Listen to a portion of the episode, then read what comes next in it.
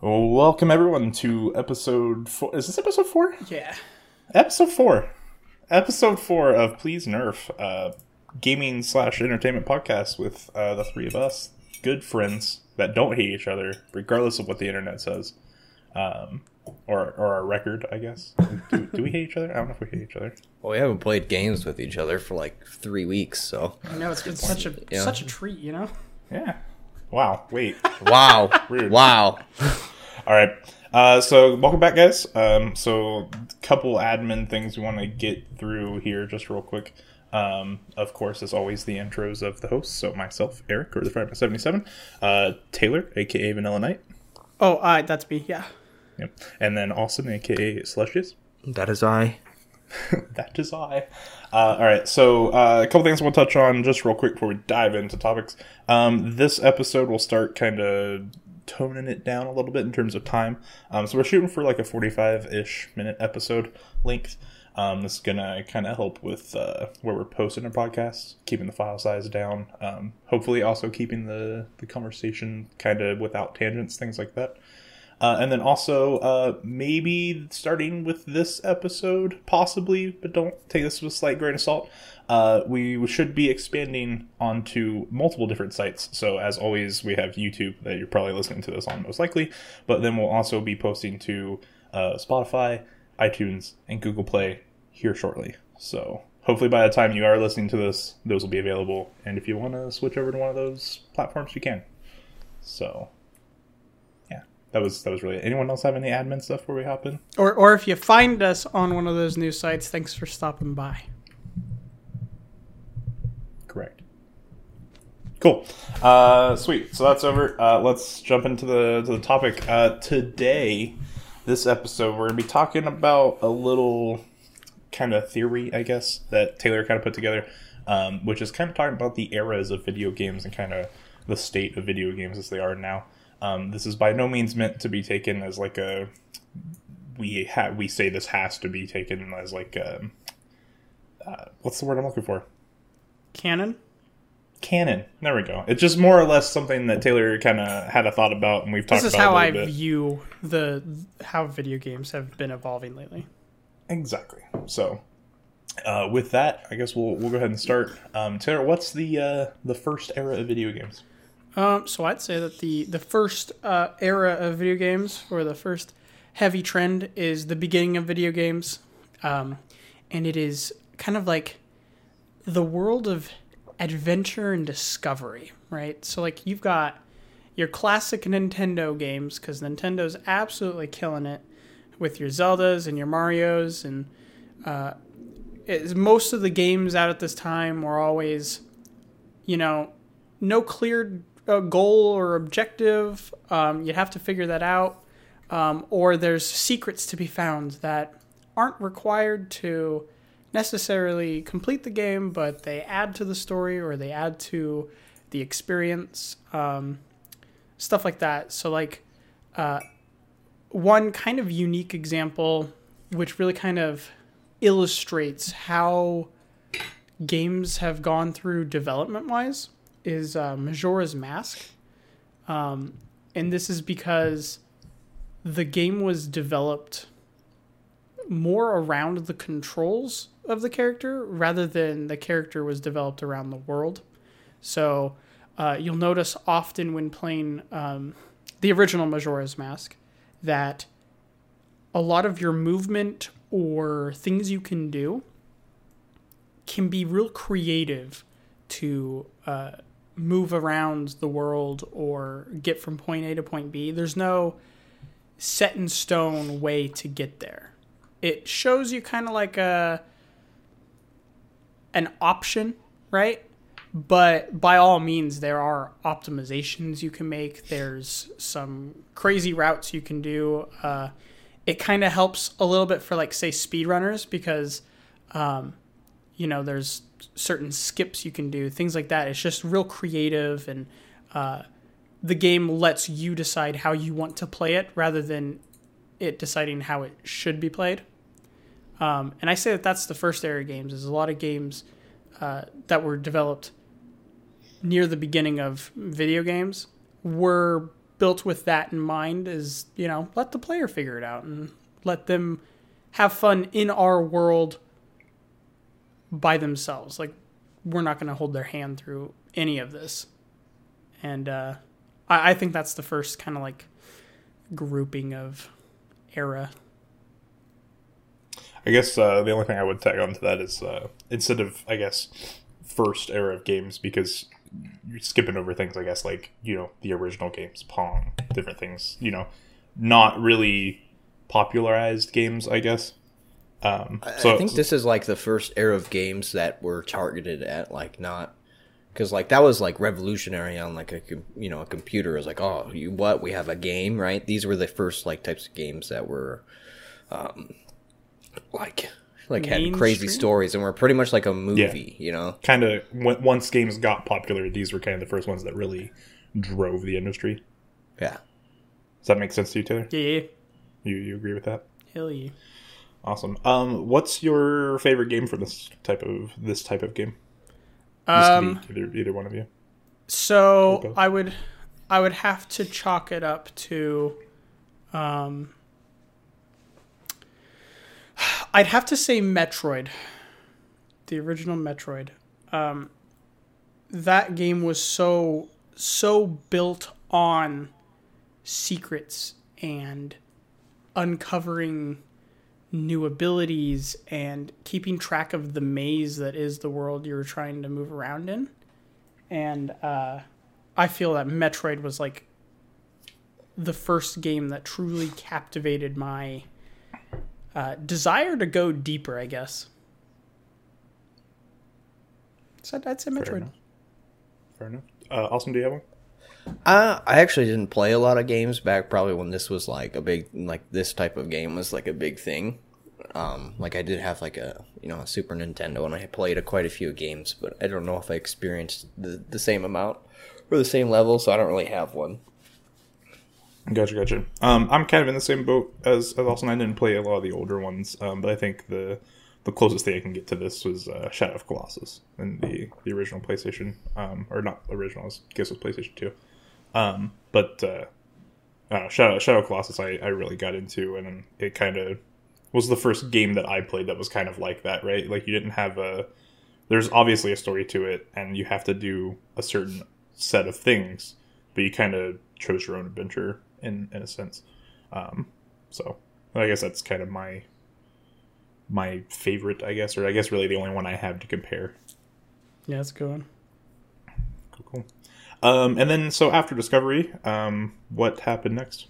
So so after Discovery, uh, then we move into um, they're kind of like railroad games, um, and by that I mean it's more. They took they took away the whole here play around in our world and instead it was now here experience our world the way we want you to experience it um, deviation from the path is not normally uh, rewarded or uh, allowed so, So uh, a streamlined story system. yeah railroaded uh, a train game um, you know pretty pretty clear cut straightforward you know point a to point b don't do anything else other than shoot stuff or jump on platforms Gotcha, gotcha.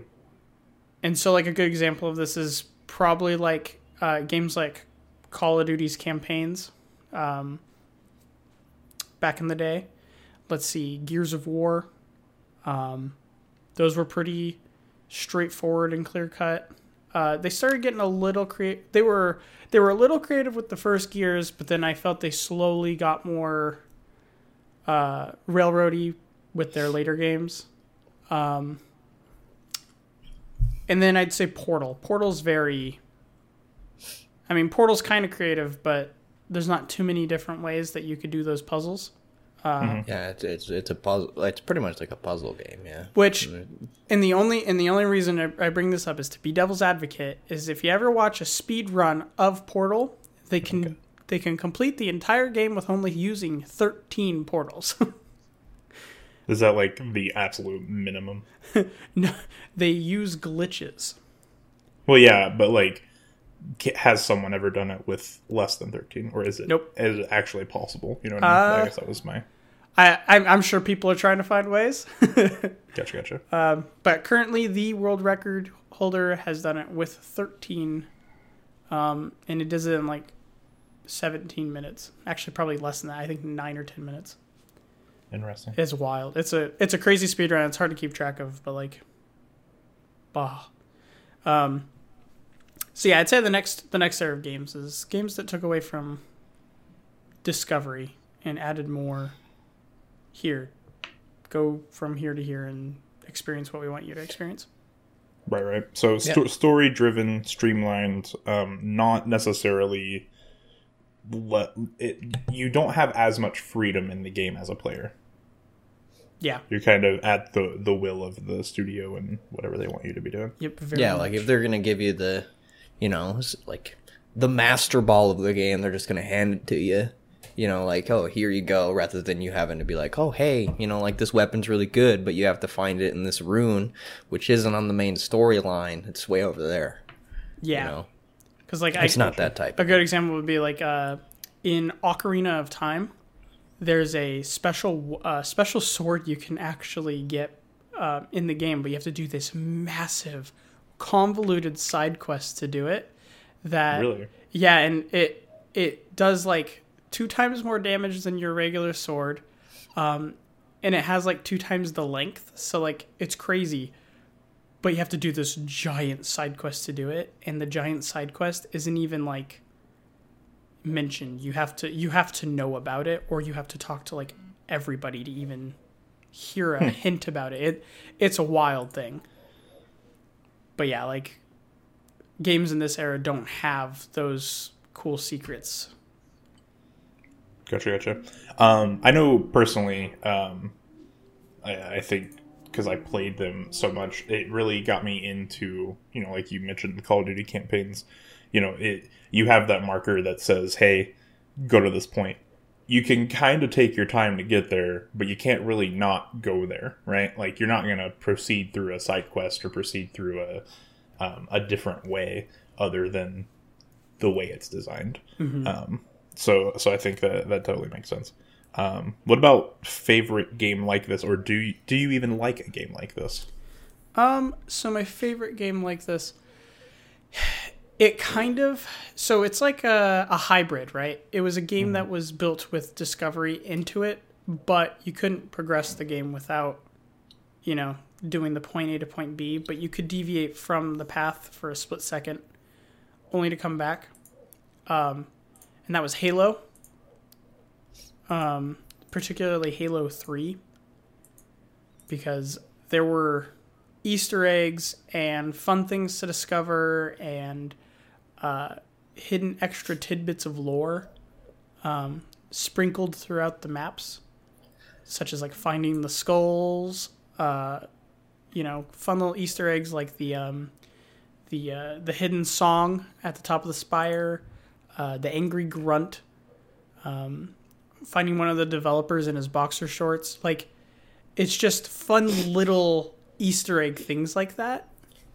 Um, that kind of like added to the the allure of the game. Because like oh gosh you'd hop online with your friends and you'd be like guys guys I need to show you something. And they're like "Hmm, what are you gonna show us? And then you you go over and you find the developer in the boxer shorts and everybody's losing their fucking mind. And I guess that kind of that's the thing that came with like this is probably the like the big era of games that kind of brought that into like the like more of a spotlight because I know all games in the past did like a lot of that stuff, but like I think this is the like the era where everybody started adding like after it they started adding more um little Easter eggs hidden e- Easter eggs and stuff or like little things. You know, like every Call of Duty, you know, every every zombie map and ended up having some sort of little weird Easter egg in it, you know, or Or some the like teddy weird, bears in the Infinity Ward games? yeah, or just like yeah, there's just a bunch of Easter eggs added after this type of game because like people, you know, from being streamlined so much, we're just super excited for like the dumbest little thing, you know, like yeah uh, and and I, I think you know like Call of Duty Zombies really kind of broke free from the whole uh, streamlined thing because I mean, at first glance, it's just you're thrown into a a scenario and you kill zombies in there and you try to live as long as possible, but there's always that hidden objective of completing the Easter egg. Um, And yeah, some people are purists and they refuse to like look up tutorials on how to do it, but then other players are like, "Nah, let's let's get this Easter egg out of the way. Let's let's try and do it." Because at the same time, they're really challenging. Uh, yeah. So like I, I I'd, I'd say like zombies kind of tried to it tried to break out of the whole streamlining. So yeah, yeah, Easter eggs they're prominent. It's the the remnants of the Discovery Age. Gotcha, gotcha. uh, I I think that make that makes sense. I guess it's kind of the the whole mentality of uh, Easter eggs in the first place, right? Just, if someone does find this, you know, it's kind of like you said, a, a remnant of old school stuff. Yeah. Um, or I guess not old school, but you know, you know, you get what I'm trying to say. It's it's like the developers are in there like, oh man, I really wish. At least I assume it would be like, oh, I wish I could add, you know, reward someone for doing their own thing or doing something differently. Um. So Yeah, and I I guess it, it I want to see more of it, right? I, I more discovery stuff. yeah, more just hidden shit. I like a game that is is large and amazing and fun but is only 50% of the game because the rest of it's hidden and you have to figure it out. Like I can name one game that was like that, or like a big one, Skyrim. Oh. Skyrim. Yeah, Actually, it's kind of any the first thing that pops into my head of games like Skyrim, um, Elder, even yeah, the GTA, Elder Scrolls games. Red Dead, things like that. Borderlands was a big one. Borderlands had a lot of free stuff that you could do. Borderlands had a fuck ton of stuff. Yeah, I. Oh, I just love games like that. Um, all right. Um, also, did you have uh, a specific game that was? No, kinda I pretty much played every one. I've played like, uh, I played a lot of games like that. Um, it's just like none of them had. I was necessarily my favorite. You know, it's just Gotcha, gotcha. kind of played them, and it's kind of hard to remember because I think a lot of the games that I played back then were like on the PS2, and I played a lot of games on the PS2. So Yeah. Um, like I said, that my main thing with when it comes to this is I don't like when a game is only on the rails, but I like games like, um, like Austin just mentioned, Skyrim, Grand Theft Auto, um, Red Dead Redemption. Games like they they have a story that you have to do at some point, right? Um, but there is at least some kind of you know oh i don't want to be doing that right now cool i can do go and do the side quest or do this random stuff um, granted a lot of those don't necessarily have things that you like like it's not like a sword like you know the the zelda stuff um, but it's still stuff that you can at least take a break on the story and relax and do your own thing a bit and kind of have that feeling i guess so yeah, oof. Cool, cool. Uh, so I guess after rail games or trading games, um, games started to kind of move away from story altogether. Um, and I guess that kind of lends to the next one, which is multiplayer games, right there. Yep. Yep. Uh, there was a there started being a large rise in multiplayer games. So, um, the the games that wanted to keep their story alive, but go multiplayer ended up going more co-op-y. So you got your Borderlandses, you got your Destinies, um, so games like that. But then you have your hardcore multiplayer games, such as you know Call of Duty, Rocket League, uh, League of Legends started picking up. Um, that uh, and that started its own subgenre of just MOBAs, right? Like, Yeah, and I was gonna say this genre, like this this summary, this era has like honestly, you could probably break it down into portions because there are games that hit peaks within this era. Like this is actually probably a pretty big era because like you know League of Legends, like that game literally like made MOBAs like big. You know, Right. like that was the big um, multiplayer game a couple years Right. ago.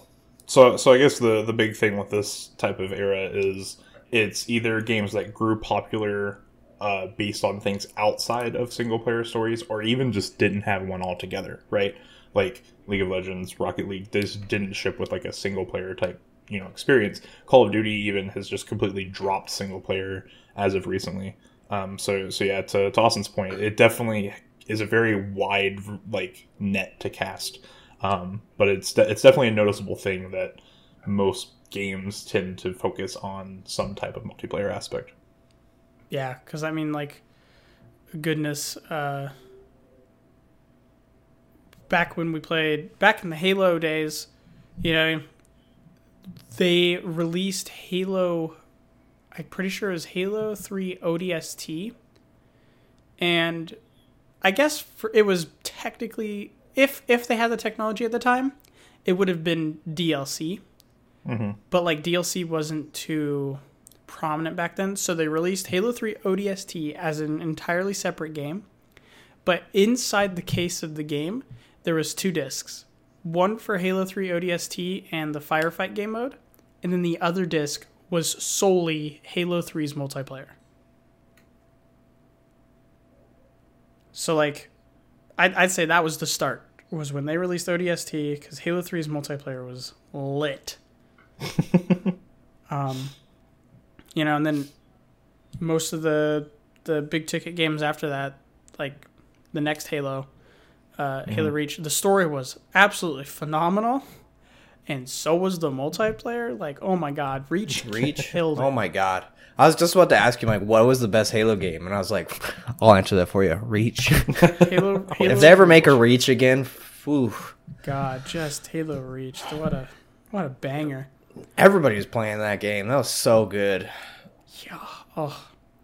So like I multiplayer games, they they got big and we're currently still in that era. I think we're actually about to grow out of it. But like to that point, I think that this this era overall has definitely been one that has kind of transcended even through the beginning of of uh, games, right? So like even back into like the original games that came out, the original computer games like Pong was a two player game, or at least it could have been, right? Um, you have different arcade games that were either you know meant to be played with co op or against someone, um, things like that. And then, like I said, even while there were things like Legend of Zelda and Mario and stuff like that, there was also games like GoldenEye. Um, it's kind of always been there, but then just one day just kind of was like, you know what? It's my time. It's my moment. Um, time for time for multiplayer to shine. I guess. always- yeah, I think it's, it's been in just so background. easy to do it now. Exactly. Um, the technology is just there to have, you know, as we'll touch on here in a minute, you battle royale style games with hundreds of people playing against each other at one point. Um, I mean, I that- Accessibility has gone up too. So it's like you know everybody has some sort of PC or you Yep. know like a laptop or even have like a, some sort of console. You know. Yep. for sure. Um, plus, on top of that, it's it, it's social, right? It, you get some sort of aspect, whether it's if you're playing against other people, you know, the competitive aspect, or if you're playing with people, you know, something to talk about, something to bond over, um, to to play with. It's definitely a, a, uh really cool concept. I mean shit, back in my Modern Warfare three days, you know, hop on mic just in a random chat and you know, everybody's got their mics on and everybody's chatting. Like You know, I miss that. I don't- you don't I- see that I miss anymore, That so much.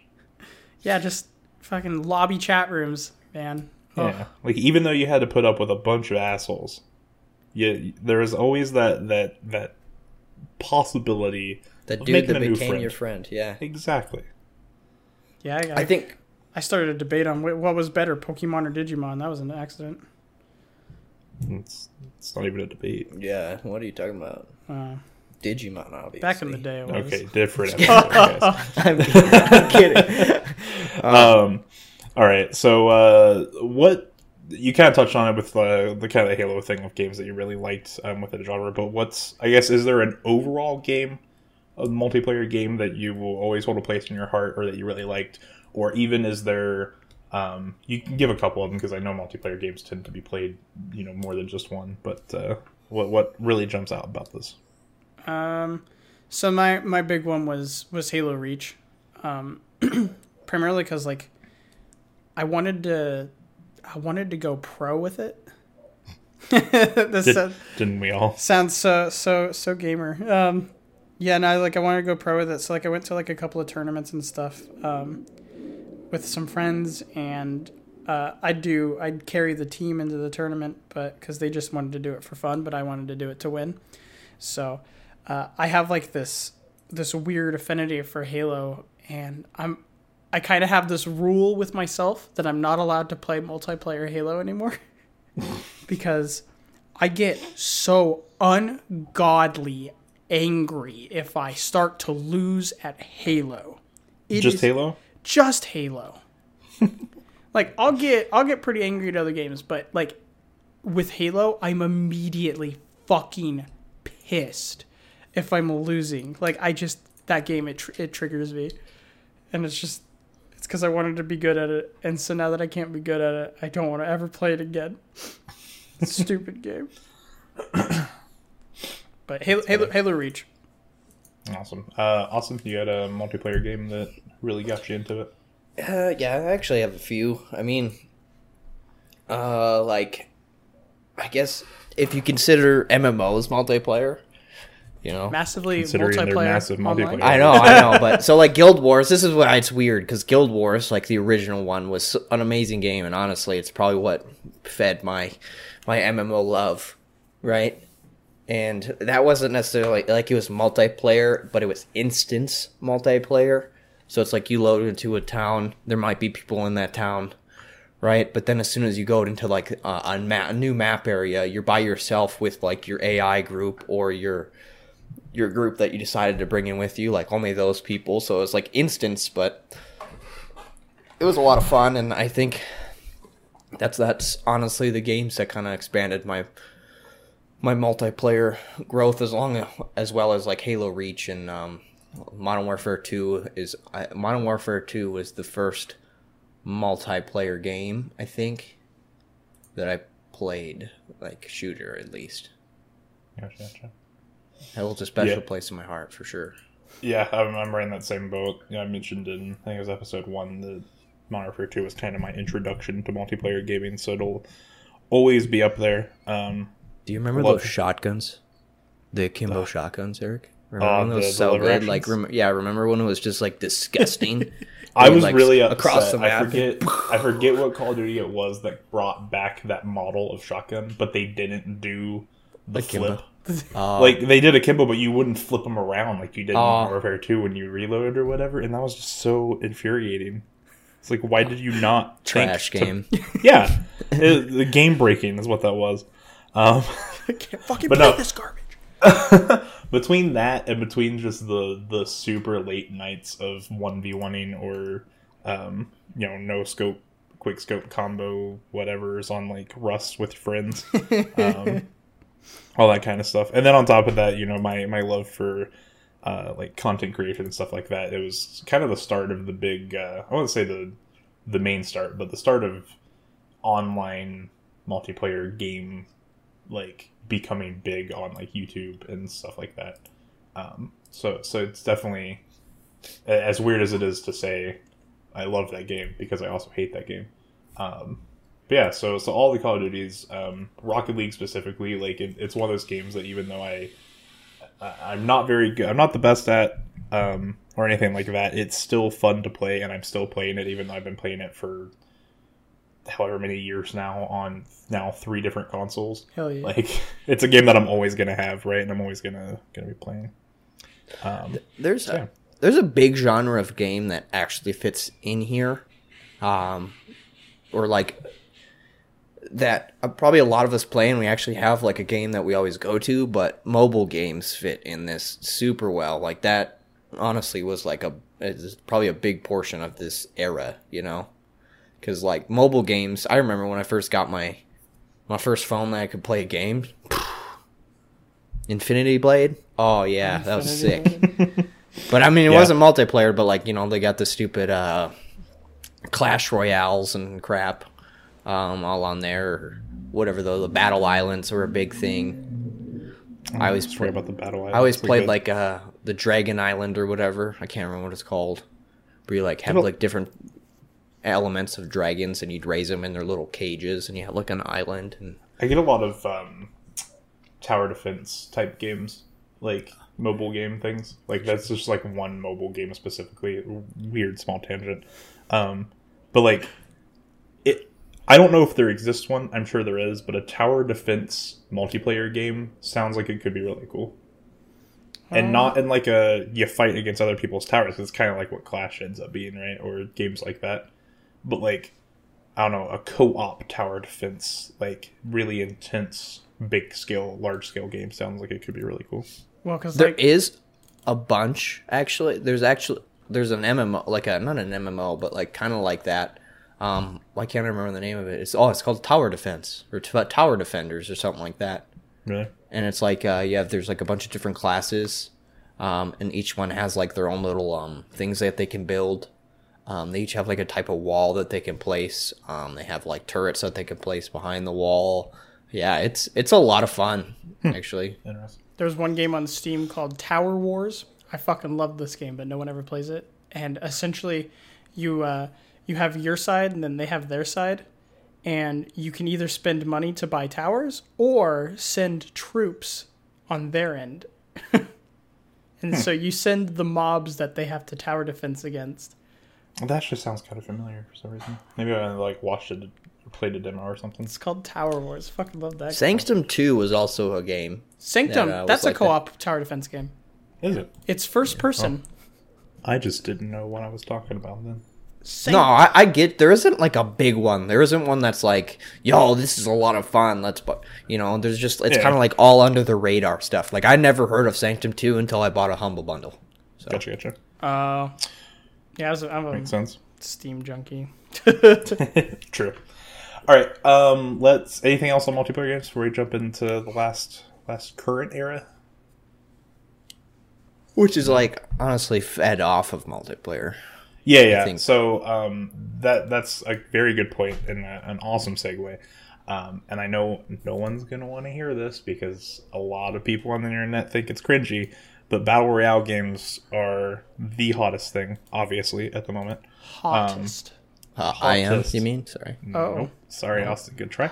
Um, so, Next time. so uh, here's my thing with with battle royale games. Uh, it's it just builds on top of multiplayer, right? Um, and it's kind of funny to me to see how many people consider it not necessarily battle royale as like its own new game mode, but like BR games to me are not traditional multiplayer games. Like, I mean, they are, but they're not. It, it's a really weird concept, right? Um, so, what are your guys' opinions on that first? Like, Uh, how do you feel about BR multiplayer games? So I think, well, like for where BR came from, I think there was like this trend closer to like before BR happened, where it's like survival games were becoming like a huge thing, right? So it's like Minecraft. you know, like Ark. Um, there was a there's another one, like there was just like a bunch of games that were coming out that were really survival based, but you were placed with other peoples, and those were the big threat. And I think people really enjoyed them. Oh, like but they really enjoyed them Yeah. yeah, for like the the PvP aspect, you know. And so then they're like, "Hey, why don't we just take out the PvE pretty much, and we'll just we'll just put hundred people on a server and blah blah blah." And I think that's when like battle royales were like, "Yo, let's let's try this, see if they like it." And mm-hmm. but I think I think they're fun. I think they can be fun. I think that um, they do have to be ever changing, which is why, for example, Fortnite. I enjoy playing Fortnite because it's always changing in a way. Yeah, it's Like, of it- like, it- it's got an overall season that runs like a couple of months, right? But then at the same time, there's also like weekly updates and Yeah, like they bring a new gun every once in a while. You know, like they brought the suppressed sniper, which is something I, I was talking about for a while. I was like, this mm-hmm. this would be really cool. You know, like, but I'm like, they probably wouldn't do it because you know, but they did. They added it, and you know, the Porta Fortress. I thought it was kind of dumb because I hated Porta Forts, but now it's like I'm like, wow, Porta Fortress is actually like a really cool thing. Like it's super Fort was pretty dumb. Let's be fair. Porta Fortress is pretty cool though. Yeah, I don't even remember what the Porta Fort looked like really. It, it looked very Sad. sexual. oh, But anyways, yeah, it. like so like they're always bringing new guns and like they have this event going on. Obviously, the fog is dumb, but uh, I mean it is like a re like a it's like the I don't know. They just brought back the zombies from the Halloween season, kind of, and it's kind of like a little bit lame in that regard. Like I wish they would have done something crazy. I mean, come on, the game's still super popular, so go wild with shit. But I think it's ever changing, so it stays fun. But if they ever stop making updates regularly, you know, adding new guns or like you know a new part of the map is exposed or something like that, then I'd probably stop playing. Sure, sure. Taylor, what do you? What's your initial feeling about a BR game? Um, I think the, The the idea of a BR game, not necessarily a specific one. uh, the idea of a BR game is it. It's like it's fun and exciting and like thrilling at first, but like you and me, we we played copious amounts of PUBG, uh, and then you know Fortnite, of course, came out, and uh, there's also the blackout on Call of Duty and uh, et cetera, et cetera. And when you first drop in, you're terrified. You're scared as shit. Like Jesus Christ, what a terrifying experience to drop into an arena with 99 other people and you got to find a gun and kill them. Like Jesus Christ. And I, I really, I really like that first feeling on all of those games of just dropping in and seeing what happens. But like as you play, you get numb to the uh, numb to the fear of losing, I guess, because the the chances of you winning are based on you know whether you land and find a weapon or you know if you land find a weapon and then your opponent can't shoot you.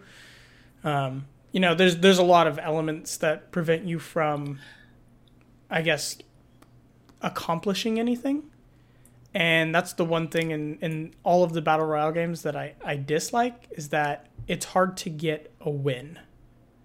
Not like a win in terms of you know being one out of 99 people or one out of 100 but like if i hop into a game the goal is to win.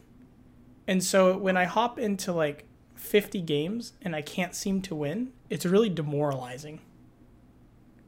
Uh, yeah, I feel that too. And I think that's the one thing I don't like about the BR games. Fortnite, Fortnite kind of helps out a little bit by adding the challenges and stuff, but uh, gosh, last season we finished all the challenges like as they were coming out, and we weren't getting wins, and it was just I felt like I could be doing something else to get I don't know feel successful.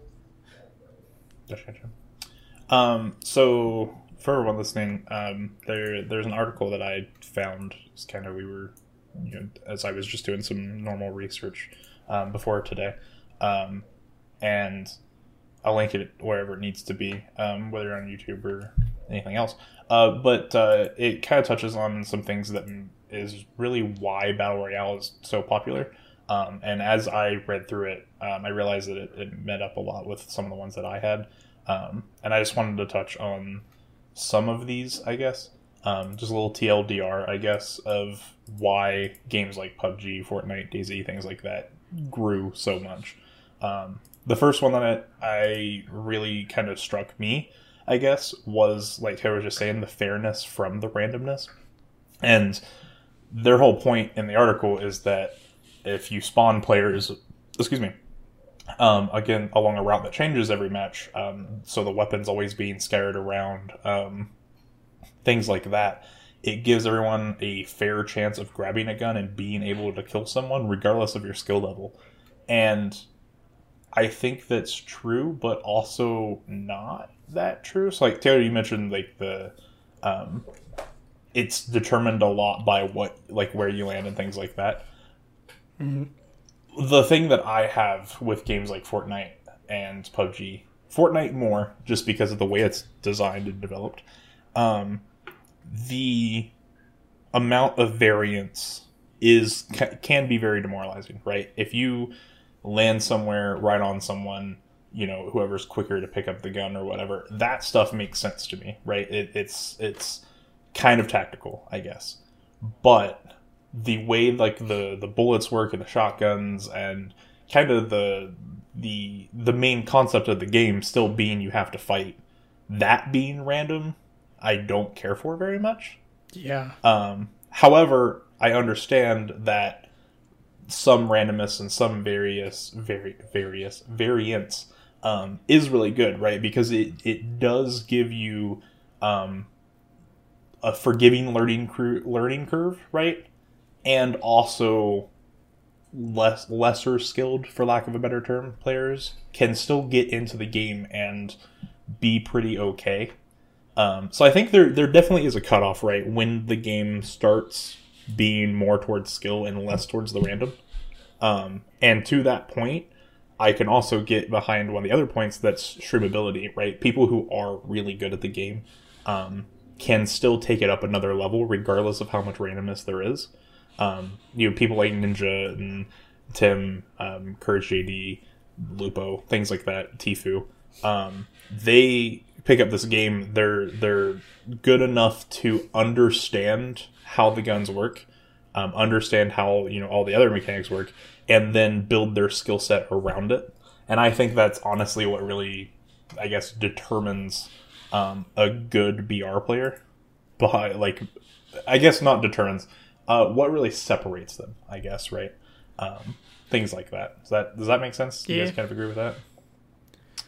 Um, one of the other things I guess is we touched on with the multiplayer thing, being able, whether or not it's like in the front of your head or not, um, or front of your mind or in the back, playing a game with hundred people is a big feat when you think about it technologically. Like hundred people with minimal lag, you know, on most of the servers and things like that is crazy to me. Um, I remember there was a game when I was in the Call of Duty and all that that came out. And I want to say it was called. Is it called Mag? I'm gonna I'm gonna do a quick search real quick. Oh, it was like 256 players. yeah, um, Dude, Mag was so much fun. yeah, like it was really fun, right? Although it was also just terrible as well.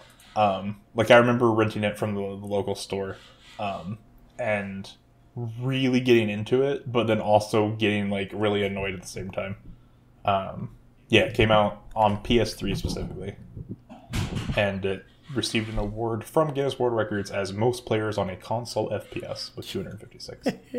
it's crazy to me. Yeah, that was Um, wild. But yeah, that that to me is kind of the first like thing where I think someone tested that kind of system out, right? Because there were obviously PC games and stuff like that, like um, was it like PlanetSide and stuff like that, that that had you know a massive amount of people kind of on different teams fighting each other. Um, but to really stream down, especially for consoles, to to say you have hundred people almost all the time playing all the time is, is crazy to me. Um, one of the other things is uh, I think one of the bigger ones um, implementing free to play or microtransactions has been crazy.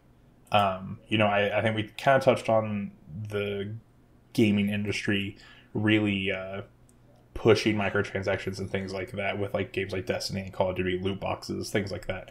Um, to me, Fortnite being able to operate as a free model um, and then give the ability for you to purchase you know other things is super cool to me I, I think that is the one thing that fortnite did that honestly makes it so it's going to be super hard to ever take down. I think, well, to feed on that, I think the battle pass is the smartest thing that they've ever made. right exactly.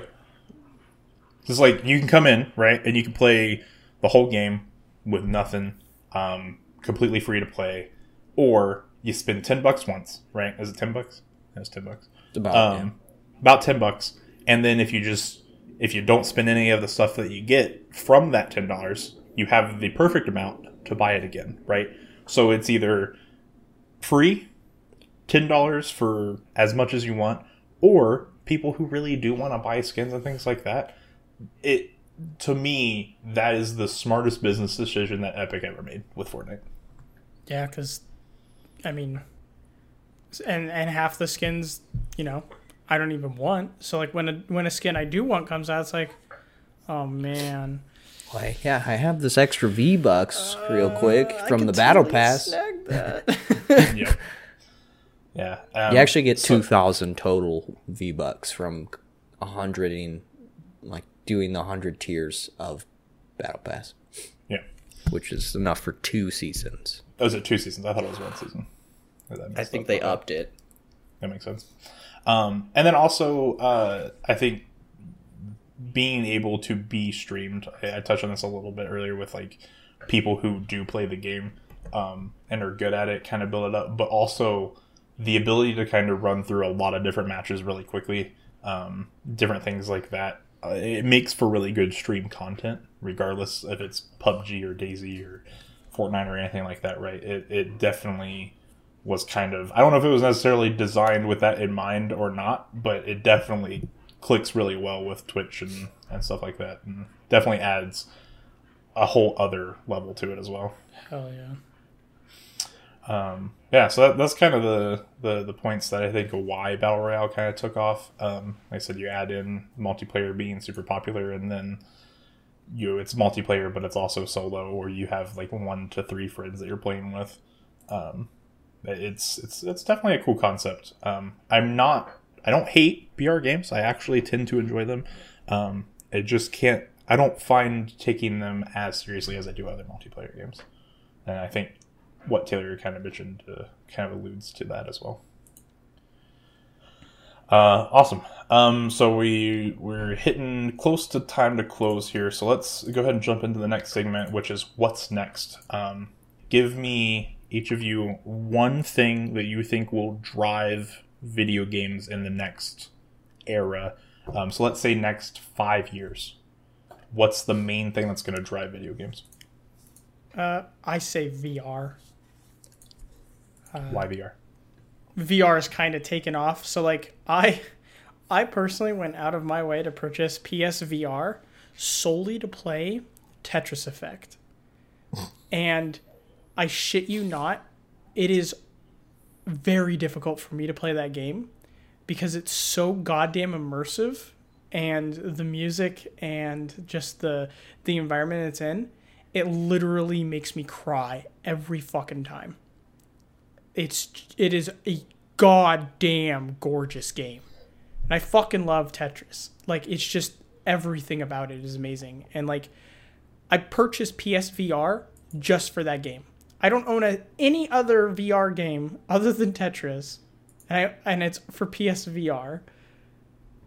And I, I, I think if like if a game got me to do that, then sure as shit I I should probably pick up an Oculus or a Vive and start trying out these other games. Um, because you know I have a friend that has a has an Oculus and he's playing new VR games daily. And you know, playing going over to his place and playing Beat Saber is an experience. And now he wants me to cover to play a game called Blade and Sorcery. I'm sitting here like, well, what's that? And he's like, oh, it's the next big VR game. And I'm like, oh, oh, okay.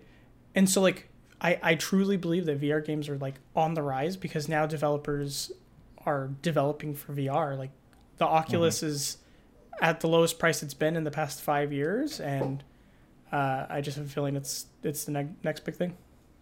I gotcha. Uh, awesome. What do what do you think? Um, I think it's just like for the next five. Um, I think it's gonna come like a lot of it's gonna come from like battle royale stuff. I think like that's gonna feed into like a next the next thing, like how far that they they can stretch that. Because like I mean, Fortnite for example, I feel like has met its peak and is now kind of falling off. So I think that the next games that are gonna come out are gonna be battle royale esque with like the hundred man, but I think they're gonna lead more into like a an MMO style of game. I so like I, I kind of agree with you on that simply because of what Fallout 76 is doing with their next big update. Good um, point. because they're reworking the entire PvP system. Because currently, right now, it's if you shoot someone, they take a tiny bit of damage, but if you shoot them back, then it enables PvP and then you can battle. And a lot of players are like, "That's bullshit." If I see some loser out on the out in a ravine and I have a sniper rifle, I'm going to pick them off. Uh, yeah, the more players I kill put a bounty on me, but that doesn't matter. I want to be a raider. I, I, I want to kill people. So they're completely reworking the entire PvP so that you have two types of servers survival and the new PvP one. And PvP is activated twenty four seven. Like if you see someone, you can kill them. It's Which actually pretty cool. and and that's which exactly what I wanted it makes to be. So like I I uh, I, I do agree that I think it's gonna go more like still that battle royale esque, but evolved into more I guess story driven or MMO ish. Yeah, I think like it's definitely gonna. I think that's where it's gonna head, and I definitely agree with you on the you know VR being a big thing. I just don't.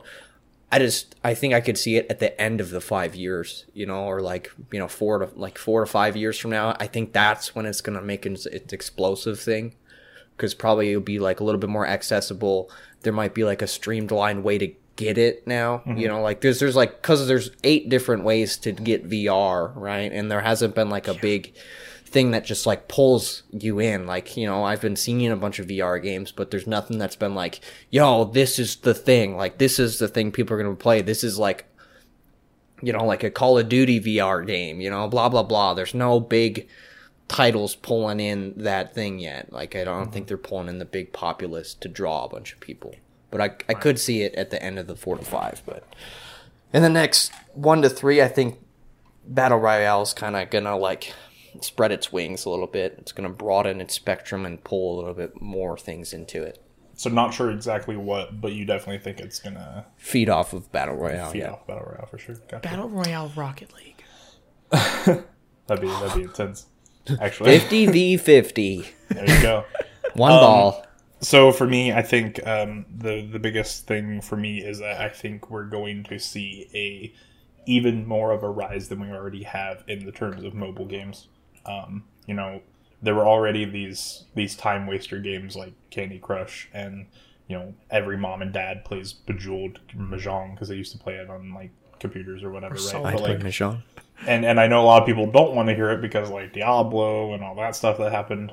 Um, but just with the uh, the technology that's coming in phones and the the fact that you always have it, right? So even if it's not a phone, but even something like a Switch, I I love my Switch. I haven't been playing it nearly as much as I, I want to, um, but the ability to have a full blown console um, or the the capabilities to run a full blown game and be mobile, um, I think is definitely the way it's going to go. Whether that turns into tying into VR or tying into something else, um, I could also see that.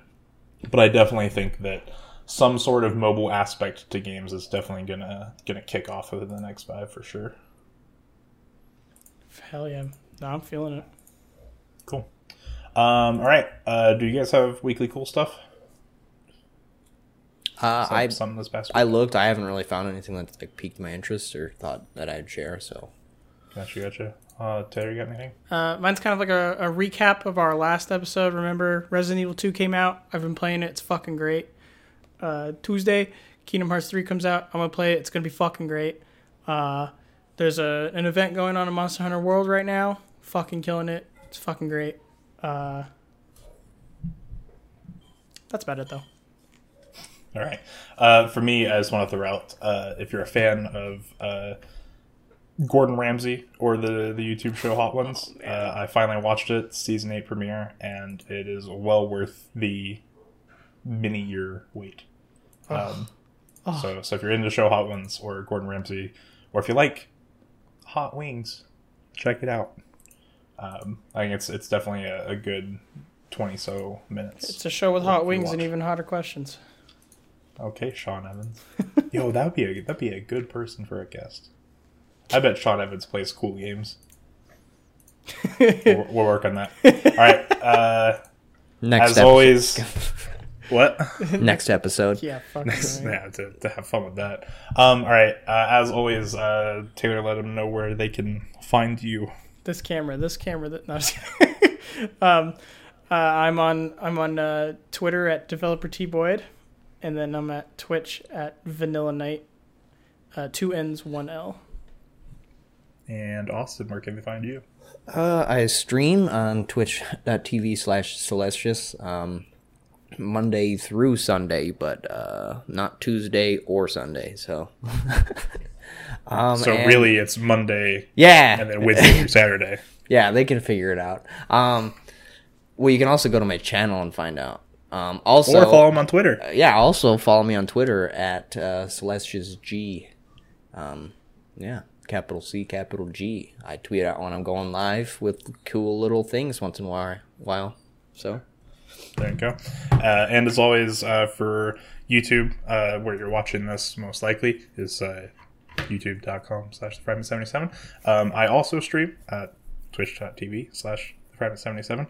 And uh, you follow me on Twitter at the Fragment 77 with a capital T, capital frag, and the numbers 77.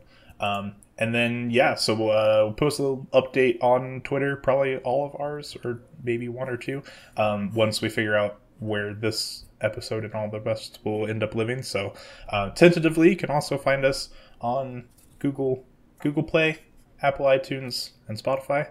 Um, but we'll we'll see how that goes. So, Yeah, we push. we pushing. All right, sweet. Uh, say goodbye, guys. Uh, goodbye, Peace. guys. Bye. Thanks for thanks for listening.